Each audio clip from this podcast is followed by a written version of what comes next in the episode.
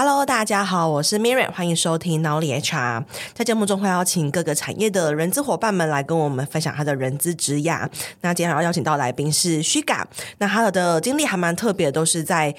外商或是台湾知名的企业，那都是做很多 CMB 相关，所以算是比较偏策略面，不像是我们过往来宾。不说过来宾不好，而是说不像过来宾，可能比较多都是大家求职者们日常接触到的，因为 CMB 毕竟是求职者接触不到的那一块。OK，那我们第一题一样，先请旭嘎跟听众们分享你的学经历背景。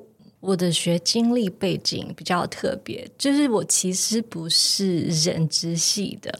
那我过往其实念的都是国贸，就国际贸易。然后因为在一个因缘际会下，然后有幸踏入了人资这个这个 field 之后呢，我就开始的就一直在人资发展了。其实之前一开始就是可能刚踏入社会的时候，对人资是完全不理解。然后有那种错误的一些迷思吧，因为我比较有幸的是一开始踏入人资就在那种 MNC，所以他让我就是对人资完全颠覆了我的想象，让我觉得其实人资真的是一个很棒很好玩的产业，就是一个 feel。所以后来的时候，我就对人资产生了很浓厚的兴趣。哇，刚刚有一个词我想要在。替我自己跟听听众们问一下，你刚刚说 M M N C，它就是 MNC，对，嗯，Multinational Company 哦，的这个意思，就是它的外商。OK OK OK，是外商。OK，理解。所以也好奇是这个因缘机会是决定要转职吗？还是说是有人介绍，或是什么样子的一个契机下？可能那时候就是二零零八年的时候，其实就是一个整个就是市场，它其实偏向一个比较。有经济风暴那时候，然后我原本其实因为说的是念的是国贸嘛，其实一开始比较有兴趣的想要往的方向其实是像是 marketing 行销啊那些。那因为那时候其实工作蛮难找的，只是刚好有一个学姐，对，她就是介绍了我就是人资的工作。哇，那你当时决定 take offer 的原因是什么？因为如果你已经有一个职涯的目标是要走可能 global 的 marketing 或是这样子的一个角色的话，它其实跟人资的面向或是特质，我们讲特质好，因为一般人既定印象都觉得，哎，形象很活泼，比较很有创意，可人资就是比较偏行政或者比较偏内勤一点，所以这个决定是怎么做出来的？就是有做什么什么样子的考量或者是盘点吗？其实我觉得跟个性有关，因为我自己就是一个，我会觉得就是当有机会摆在你面前的时候，那你就要去 grab。你就要去争取嘛。那我觉得就是说，给你的机会，它一定会让你学习到什么。因为我的就是经济风暴的那一段时间，然后找工作确实又有一点困难。那我不想要浪费这个时间跟机会。我觉得我去 grab 了这个机会的话，我会有不一样的学习跟成长。啊，所以当时候我就决定了，就是去尝试。原来如此，我听到的是，因为当时你不想要一直为了这个坚持，然后产生很多职涯的空窗，那刚好有一个机会来了，那可能就是一个命运的安排，接住了这个机会，这样子。哇，原来如此。那你当时对于人资的想象，跟你进入到第一份人资工作之后，你第一份人资工作就是做 CMB 吗？当然不是，都是从 payroll 开始哦，嗯、然后就转到 CMB。就是如果路径是这样子的话，对，哦、对，它其实就是一个从最 entry level，然后慢慢的成长的一个过程。嗯，那当时你第一份碰到 payroll 的时候，跟你对 HR 这个想象，因为。国贸的科系里面应该还是有学到人资的部分吧，就是人资管理。它应该是说比较偏向就是 human behavior、嗯、这个部分，就是整个组织行为的部分。嗯，嗯，那好奇当时你入职之后，跟你实际做这工作之后，跟你在书本上学的，或是你的在学期间你的印象有什么样的落差吗？那一开始就是初入社会的时候，其实对人知的印象就是，我可能就是像那种什么纪律鼓掌之类的啊，纪律鼓掌，对，就是反正就是你要按照规矩、很规矩的人，然后再来就是跟发薪资有关。我之前就是可念书的时候。再到刚出社会的时候，对于人知的认识跟了解就是很拘束的那种。然后一直到我加入了，因为可能它是一个规模比较大的公司，那所以而且它又是外商，所以它变成是一个很可以搞很多活动，然后跟有很多机会的一个公司这样子。啊、那加入了之后，发现人资 真的不只是人资。对，它不是，它不单只是关于可能就是发薪水啊，或者是你只要就是遵守公司的规则这么简单，它反而是有很多让就是人去发展的空间。它也跟一个像是人就是公司最重要的资产，那我们要怎么样的去珍惜跟运用这一些资产？所以我觉得其实是一个蛮好玩的一个。可以让我去发挥想象力啊，然后跟一个机会的一个 feel。哇，听起来那个纪律鼓掌的形容很棒哎，就是一定要遵守法规，然后哦上下班出勤，然后规则什么等等等的。确实，如果以一般。不是人质角色，然后在组织里面的话，可能觉得说哦，人质就是又在好多规矩不打下来了这样子。对，嗯，对，没有错，因为可能是呃外商的关系，所以它其实会有非常多的活动，让就是人与人之间有连接，就是还有员工跟公司之间有连接。所以那时候我加入的外商呢，他们会就是不定期的推出很多种的活动。就是让我们去做 connection，就是 cross 可能 cross function cross country，然后还有就是可能一些公司的他们的可能一个 forecast，那他们可能会有一些未来的方向，其实他们都会很透明化的去告诉员工们，对，让我们就是跟公司有更紧的连接。那我觉得这真的是非常棒。那像这些跨部门或是跨城市、跨国家这些活动，会是 HR 伙伴的吗？还是说是？不是是 Global 或者说是其他方选或是你这边来筹备吗？嗯，它不是我们筹备，因为我一开始加入其实就是就是 CMB 中的就做 payroll 的，但是我们是有机会的去 involve 到各种不一样，就是有 HR 可能是 LND 或者是 ER 他们举办的各项不一样的活动。那当然自己的组织也会有自己的，像是那些 team building。的一些活动，那所以你就会有很多的机会去 involve，去 get connect。对，哇所以听起来你的第一家公司它的规模就蛮大，应该 HR 人数蛮多的。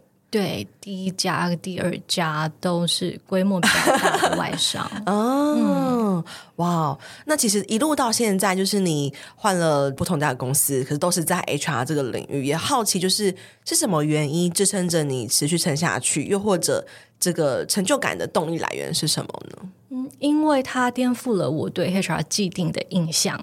那我。我过往呢，我是学习就是行销嘛。其实我想用就是那种执着，就是我想要把行销的那些概念，然后放到人知的这个领域里面。对，那那是我自己想要当初的时候，就是 involve 到呃 HR 这一块的时候，我就想要这么样的去运用。那虽然我其实只是一开始就是在 payroll，但是还是会有机会，因为我们很多时候可能组织不一样的 team，我们会有机会 brainstorm，你会可以就是抛出你的 idea，那你可能想要做的一些事情啊，那你都可以把它说出来，对。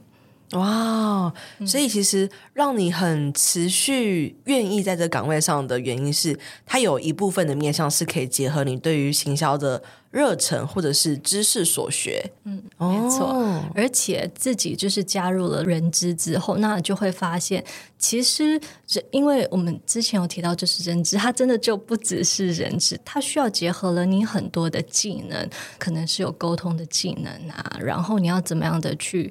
安抚你的员工，或者是你要怎么帮你的公司去规划，去做出的有任何不一样的策略来留才，我觉得这都是非常的好玩，或者是非常的有 challenge 的。嗯，对于我来说，因为每一个人都不一样，每一个组织不一样，那你要怎么样的去运用我们公司现有的资源，然后去帮助。公司留住这些人才，那也协助员工去发展。我觉得这个东西它不是像那种就是规定就是死的，它是非常活跃的。嗯，就是你要因为每一个人的不同不一样，所以一直的转换。所以听起来就是 Sugar 是一个很喜欢企划的人。如果我们讲行销企划，可以把它拆成行销跟企划，就是行销就是卖东西，嗯，企划就是有很多不同的 idea。听起来就是你是一个很享受在企划这个循环里面。也可以这么说，没错，因为你不一样的企划，你就会吸引，可能就是或者是成功留住不一样的人。哇那这中间你有曾经转念过说，哎，我好像还是蠢蠢欲动，有那个种子想要回到行销人的这个圈子里面，有这样子的动机过吗？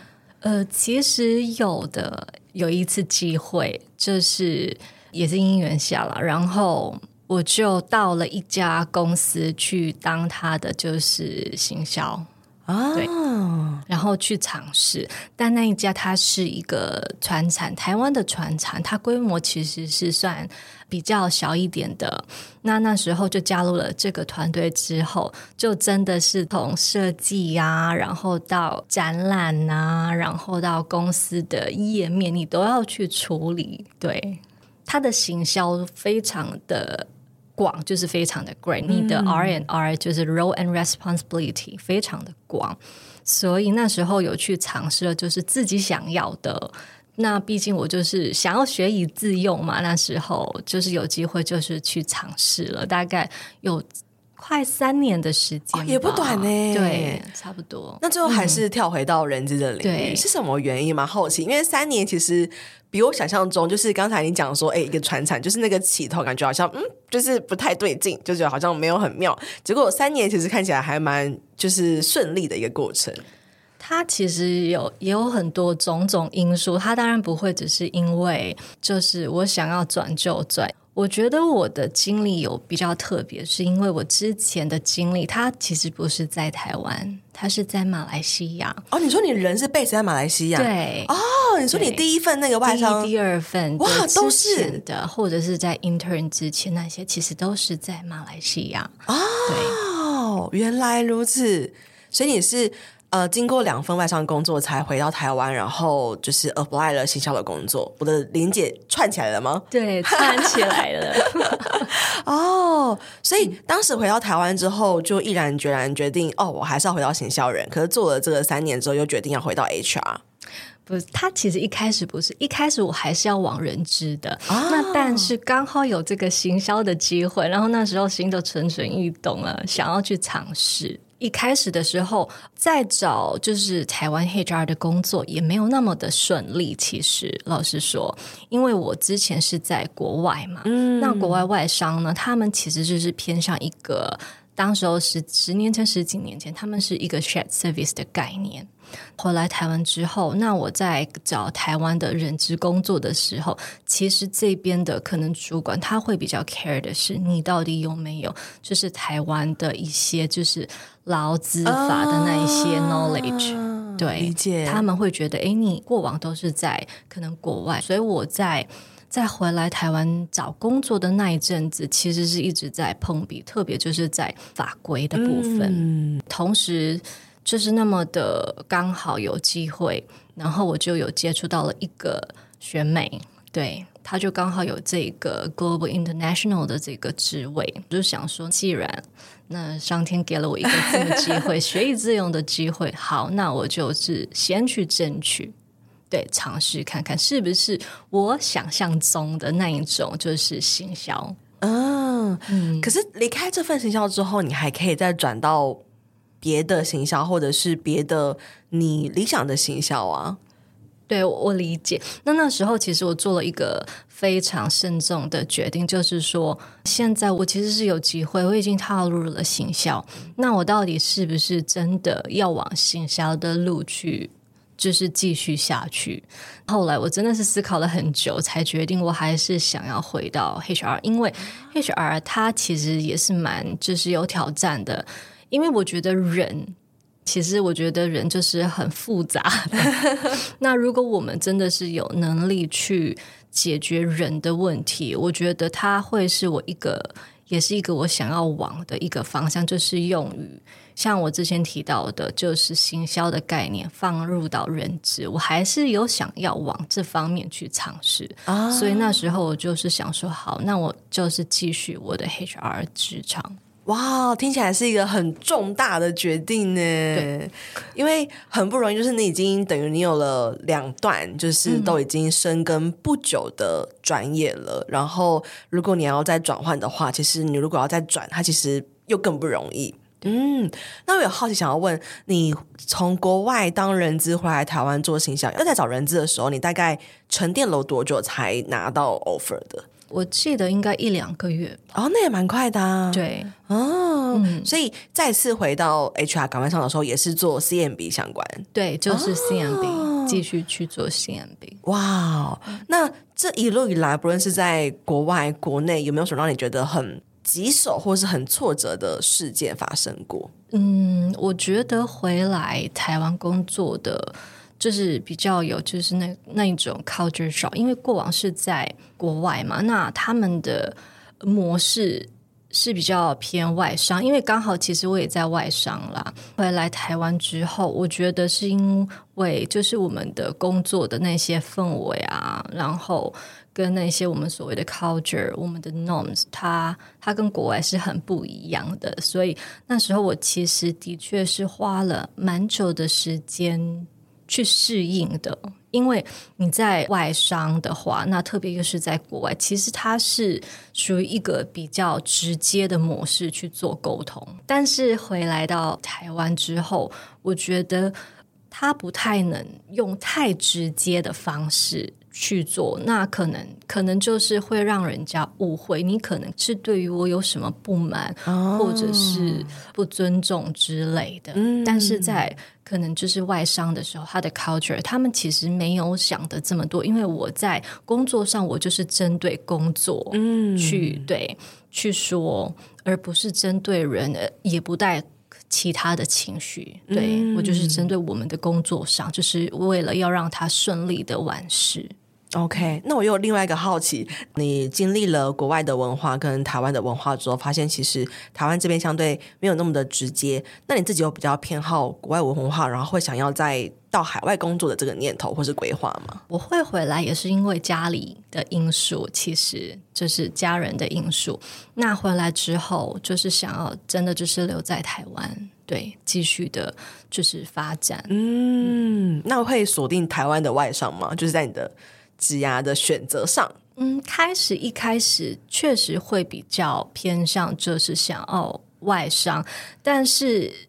他其实没那么顺利，那到后来我也不会去执着这件事情，因为对于我来说，其实是不管是外商或是台商，我可以学习到的还是有会有不一样的收获，没有必要一直真的就是一直要在外商，因为台商他一定也有台商他的优点，嗯，那那是我从未去接触过的，那我也会想要去尝试一下。那如果在台商的话，那他跟外商的模式到底是有什么不一样？那当初其实。有这个想法，所以其实我对于台商或外商也并没有那么的排斥。哦，原来如此。所以即使你发现了有这样子的一个挫折，嗯，可是其实在你选择上，你还是愿意去挑战跟学习。对，哇，非常的正向。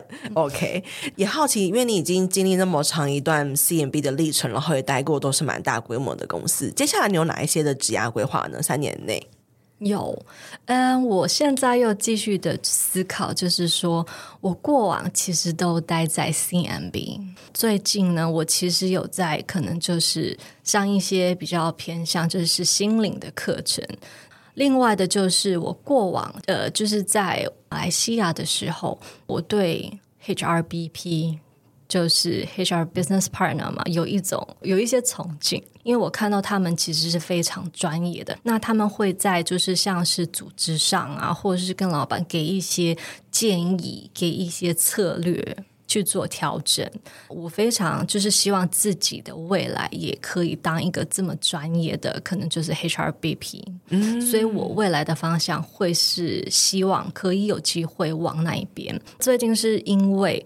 我在思考，我还是继续在 CMB 的话，我可能就真的就是机会比较小，哦、所以我现在目前就是有这个打算，就是说让自己在 HR 的这个产业，我的技能更加的广。对，我现在想要，就是未来的规划，就是先从可能就是。其他方面切入，看有没有机会去接触除了 CMB 以外的职务，然后一步一步的走向我想要的方向。因为对于我来说，我觉得人资就是不只是人资。那我自己其实对自己的期望就是说，因为一家公司你要留住人才，你真的不只是有砸钱，你要。呃，照顾到的是他们从身心还有灵上。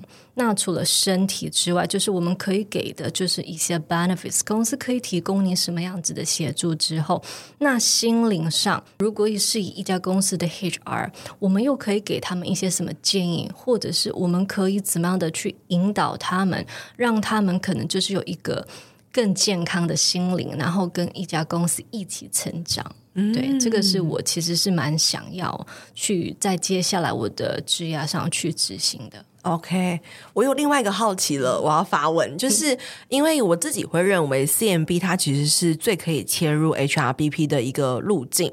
为什么呢？因为首先 CMB 你第一个你你对公司的财务状况是比较了解的。举例来说，公司的人均产值、公司的人事费用率、公司的整个目前营收是不是有达标，然后我们可以发的预算，等于来说我们的 CMB 它同时它会得知财务资源的状况，它也掌握了人力可以发的资源的多寡。那为什么会说我觉得这是跳到 HRBP 最相关的路径？是因为你 business 结构就跟钱有相关。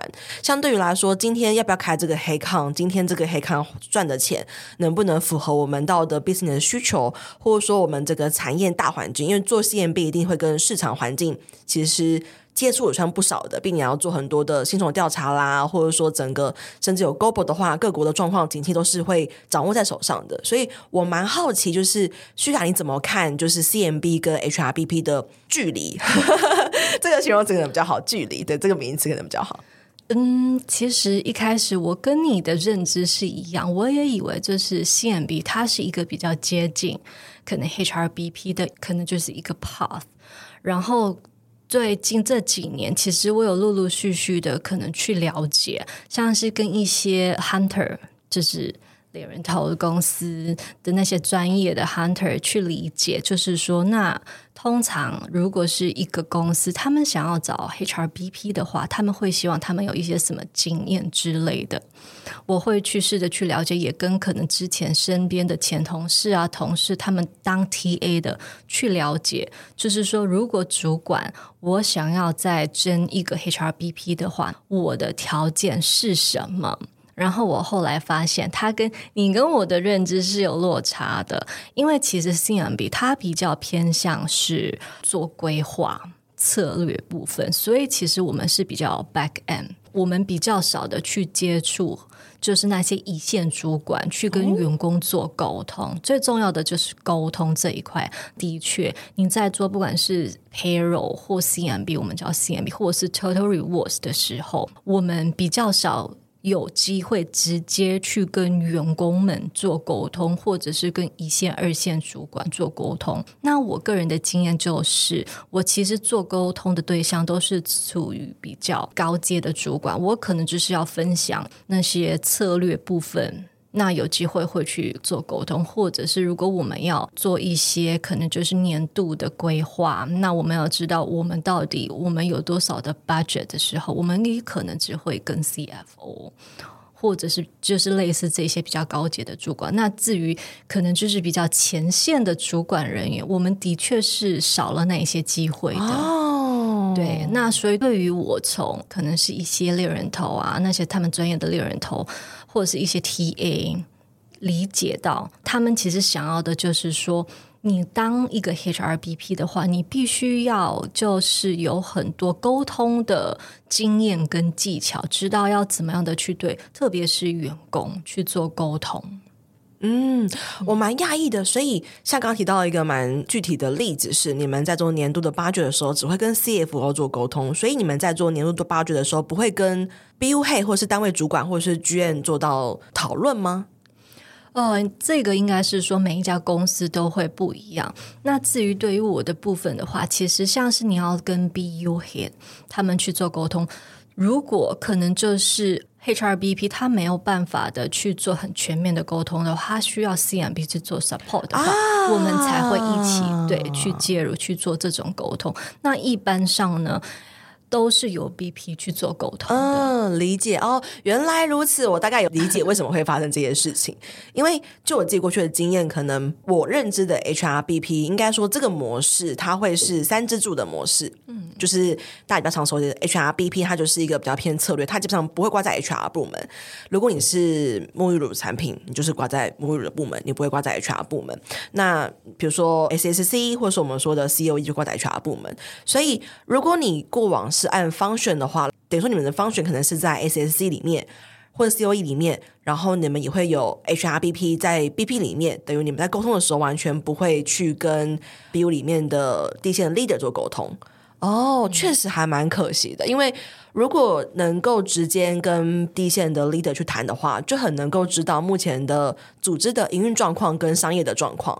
那我觉得那就会很贴近 BP 的角色，对，因为毕竟。整个就是在谈钱这件事情，要赚多少钱，然后人的布局、人的花费，其实是相对比较需要很多策略的思维的。就是那个跟做呃训练完一定完全不一样。做训的话，其实你不会跟。到底人花多少钱，人赚多少钱，那个概念是完全不一样。做招募的话，我觉得其实也不太一样，因为招募的话其实很 focus 在就业的市场，跟整个公司内部的营运相对可能跟开缺会有一点关联，但是跟我们目前的营运状况有没有达标，是不是八掘够，也相对没有那么的紧密。可是 CMB 的话，其实完全可以掌握到财务跟人，所以确实还蛮可，就是少了那个中间的那一层的状况。嗯，没错，我觉得这个跟每一家公司的对 HR。你怎么去布局也有关系。像您刚刚有提到的，就是说有一些公司它是把 HRBP 挂在 BU，但有一些公司它就是把它挂在 HR 底下。对，它这个、嗯、这个中间它就是会有不一样的区别。嗯，了解。那我们谈完职涯规划之后呢，也想好奇，就是你对于一个还没有进入 HR 领域的人，会给哪一些建议呢？因为尤其你自己也是。两条就是一个拍行人，你有行销也有 HR 的经历，所以好奇你会想要给还没进入 HR 但想要进入 HR 的人哪一些建议呢？我觉得想要加入 HR 的人应该必须要有耐心，跟要懂得聆听。对，因为我觉得人很复杂，人就是一个复杂的你知道生物。那你对人的话，因为我们是要帮员工解决问题。我觉得 HR 很特别的一个点就是，其实之前大家都说 HR 是比较偏向可能公司，或者是另外一边是比较偏向员工。但对于我来说，我觉得 HR 其实是要中立的，因为我必须要照顾到员工，那我也必须要照顾到公司的需求，所以它其实是需要一个平衡的。对于我来说，这个是我，所以我觉得，当你要身为一个人知的话，可能就是在 TA 或者是在 L&D、CMB、BP 也好，第一你要有很耐心的，当然你也要有同理心，然后再去聆听，可能就是员工、主管、组织他们的需求。对，嗯，对于我来说，我觉得就是要加入的。当然，如果是说有一些人，他可能就是。我不确定，就是没有，但是很想要去尝试的，当然也非常的欢迎。所以大家听到了吗？就是进入这个领域、这个职务来说，其实同理心跟耐心是非常重要的。如果你要能够活得长久、活得顺利的话，然后活得能够比较没那么厌世的话，其实懂得换位思考，都能看到别人的难处，然后愿意就是静下心来，然后抛开你的任何框架去聆听别人的声音，是非常重要的一个嗯准备。那下一集呢，我们会聊聊更多关于 CMB 的内容。然后这次跟徐卡讨论的是关于针对职等职级的规划。那也蛮感谢他，因为他有很多家公司职等职级的经历，这样子来宾也蛮难找的。对，所以我们下次见喽，拜拜。这堂招募漏斗不只是课程，也是一套诊断招募绩效的工具。它将成为你的小百科。每当遇到真才困境时，你可以在这堂课当中找到解决方法。初入人资领域，不晓得如何展现你的招募能力吗？你有招募时效与绩效压力，想要找方法来让你喘口气吗？不晓得如何诊断招募困境，找不到突破点，想了解更多业界的新做法吗？不用花上万元请顾问，这堂课程让你轻松获得数据分析能力，自行诊断招募困境。有一次模板让你马上带入工作应用，有课堂作业，透过实际演练，实际发现你的问题，有真人咨询解惑你的学习盲点，有课后认证肯定你的学习成果，带你迈向加薪之路。人小白、资深人资工作者、设计师、公司管理阶层，都可以通过这堂招募漏斗课程放大你的人资价值，不再单凭感觉解释，可以借由数据撑腰，顺利与主管、老板沟通。也可以透过数据分析晋升到管理层面，提前布局招募策略，提升你的工作成就。我是 Miriam，掌握招募漏斗数据思维，让我在转职时加薪幅度高达六成。过往在企业内担任人资时，招募绩效也获得公司价值六位数的破格配股，甚至激发了招募团队的鲶鱼效应。我现在是一位人资讲师，也是一位做好企业的人资顾问，辅导将近二十多家的企业，招募绩效都大有改善。主动应征履历量增加了百分之四十，到谈率高于百分之八十五，报道率甚至突破百分之九十五。我在二零二一年开设了第一堂招募漏斗的课程，最近已经累积了一千名的学员，课程获得将近四点八颗星的好评，众多学员因为招募漏斗成功加薪。经过两年的时间淬炼，收集了学员的学习问题与反馈。二零二三年，我大幅更新了招募漏斗课程，将内容全面升级。如果你是人资工作者，想要突破真才困境，大声的证明自己，或是想要提升工作能力，往 HRBP 迈进，那你千万不能错过这堂课程。